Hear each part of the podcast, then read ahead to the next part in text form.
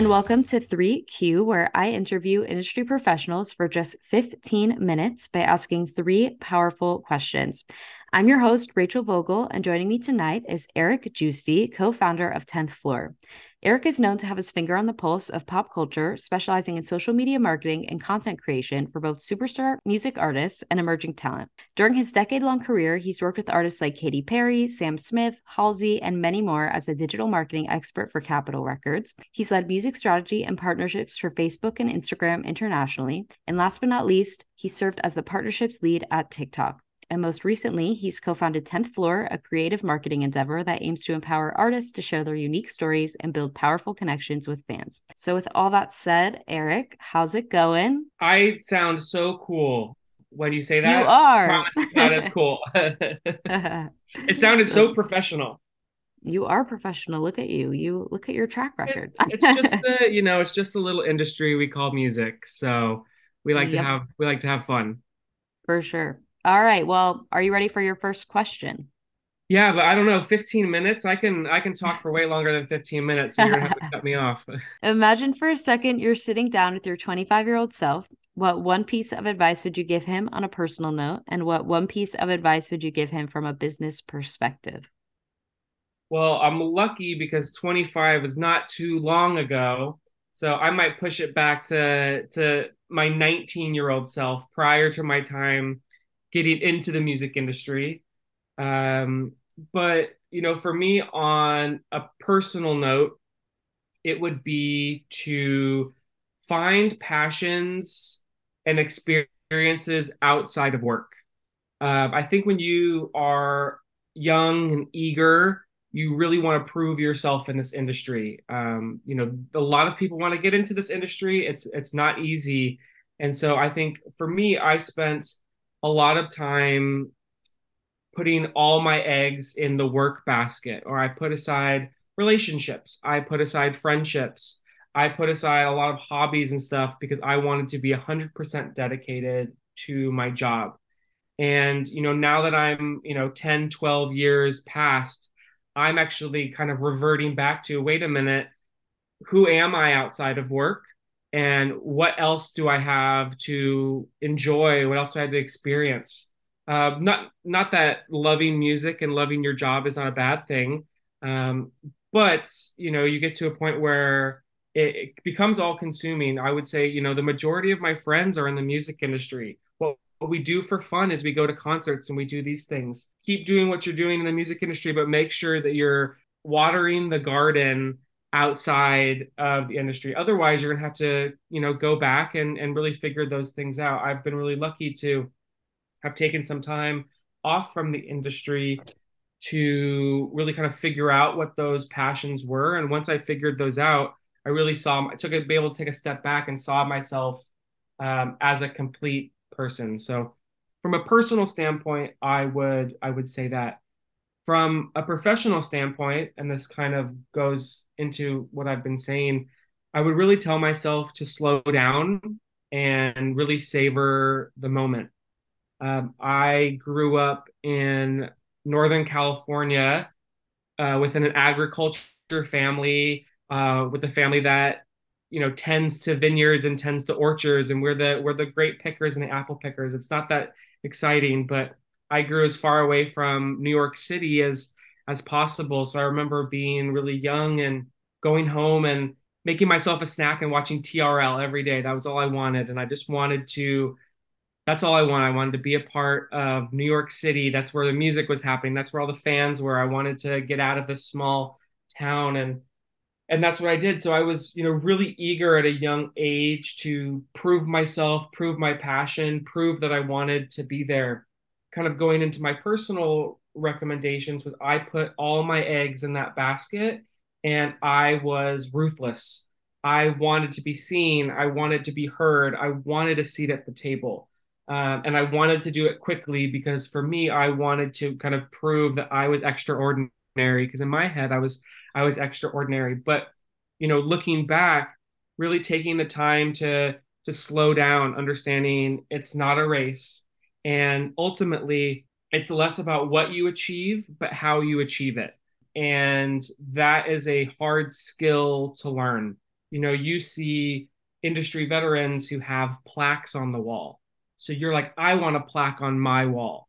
So you'll do everything in order to get a plaque on your wall, but ultimately it's less about the plaques. Listen, I have multiple plaques and they're a pain in the ass to move. uh, and of course, I say that uh, from a place of privilege to even to even have plaques to begin with.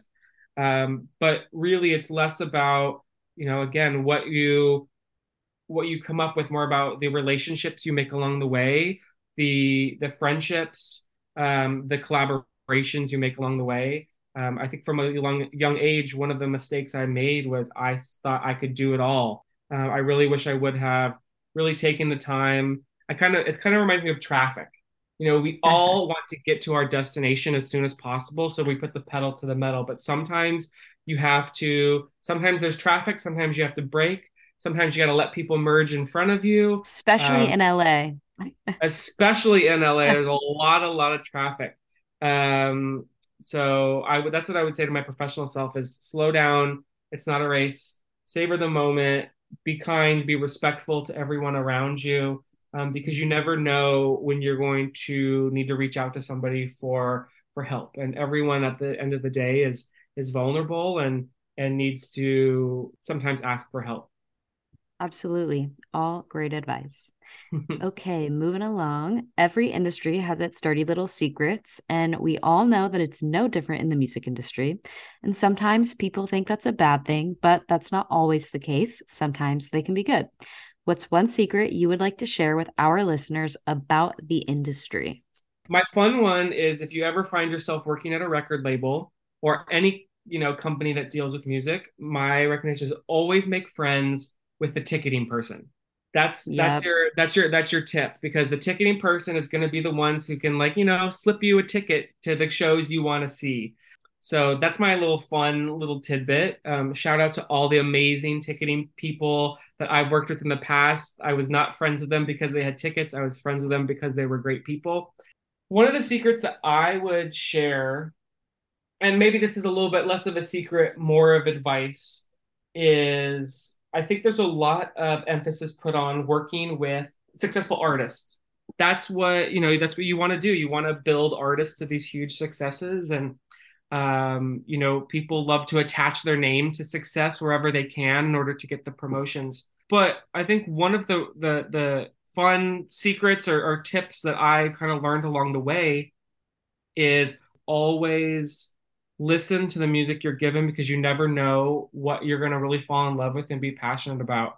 There's, you know, a few artists that, that come to mind, but uh, one in particular um, was a band out of Denmark. And for me, like, it weren't necessarily at the time a, a huge priority, but I listened to the music and I loved it. And, you know, they didn't last too long on the label I was at, but I still to this day, this was six, seven years ago, I still to this day listen to every song on my release radar on Spotify because every song is really, really good. Um, so always listen to the music. You'll never know um, what you're going to fall in love with and be a fan of forever. There's so many up and coming artists, and sometimes people are afraid to get involved with them because they don't want to attach themselves because they're not sure, but they love the music, like you said. So don't be afraid. Reach out to artists and engage and I mean, K- Katy Perry's story is the ultimate is the ultimate story. There, it's she was signed to um, signed to a record label, and she had a team behind her at the record label that was really passionate. Unfortunately, that record label did not see the vision for Katy at the time, and those label people were so passionate that they pitched her to another label um, that wanted her, and they all left that label to go to the new label just to follow Katy. And they took that risk. They stuck their neck out. They say, "Hey, we disagree with the decision that was made," but ultimately, they made the right one because they invested in one of the biggest pop stars of all time, or who was to become one of the biggest pop stars of all time. So sometimes you do need to um, stick your neck out for the little guy who might not have that viral TikTok moment yet, or might not have this. But if you notice that they have something special to share, then get behind them, stand up for them, say their name in meetings, um, because that's really what it's going to take to at least make it work within this like label mindset. Nowadays artists don't necessarily need a major label to find success which i mm-hmm. think is a, a, a, good thing and a really interesting um, change to the industry. So but always stand up for what you're passionate about for sure. Okay here we go. Final question. Throughout your career, I can only imagine you've been asked plenty of questions, whether it was for an industry conference, the media, or maybe even a promotion. But throughout all of those interviews and all of those questions, there has to be one that you've never been asked but would have liked to. So, what is that question and what would be your answer? First of all, I think this is a really good question. And I really struggled to think about what question I'd be asked in a way that's not selfish, if that makes any sense. Mm-hmm. I think ultimately people love to talk about themselves. Um, people love to learn about themselves. Um, but you know, how do you get asked a question that can um, be relatable to a broader sense. Um, and it's actually the, the question I thought of is probably a very common question, but it's not something that everyone's anyone's ever asked me, but it's something I've always had an answer prepared for. And that question was, what's the best advice I've ever gotten? Um, very common question.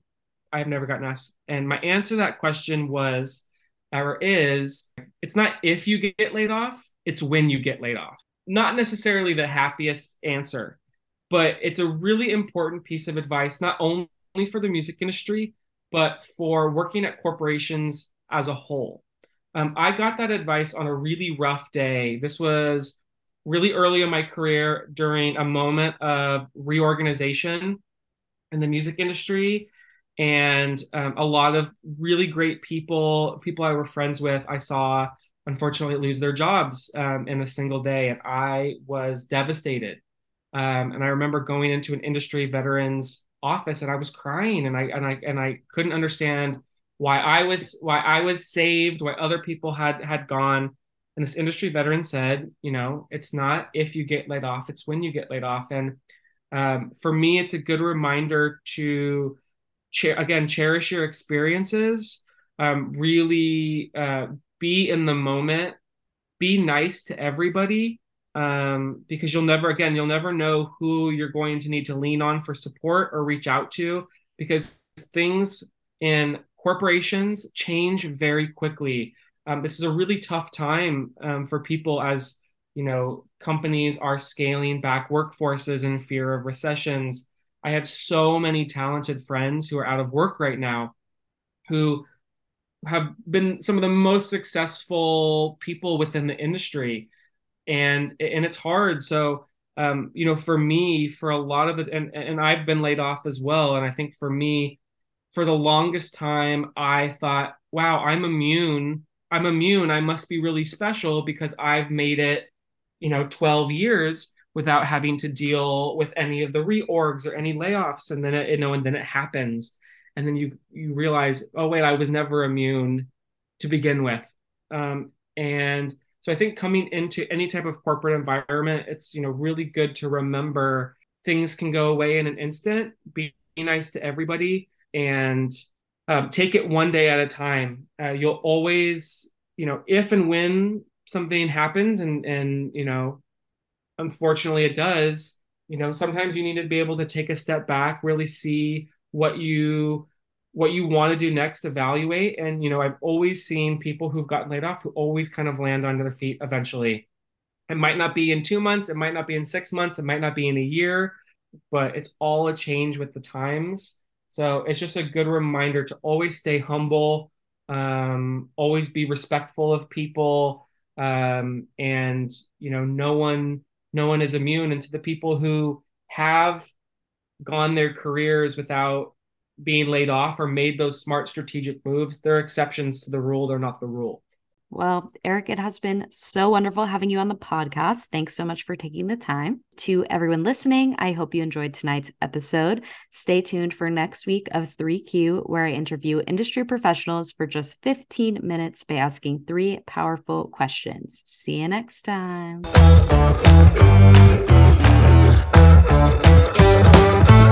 Bye.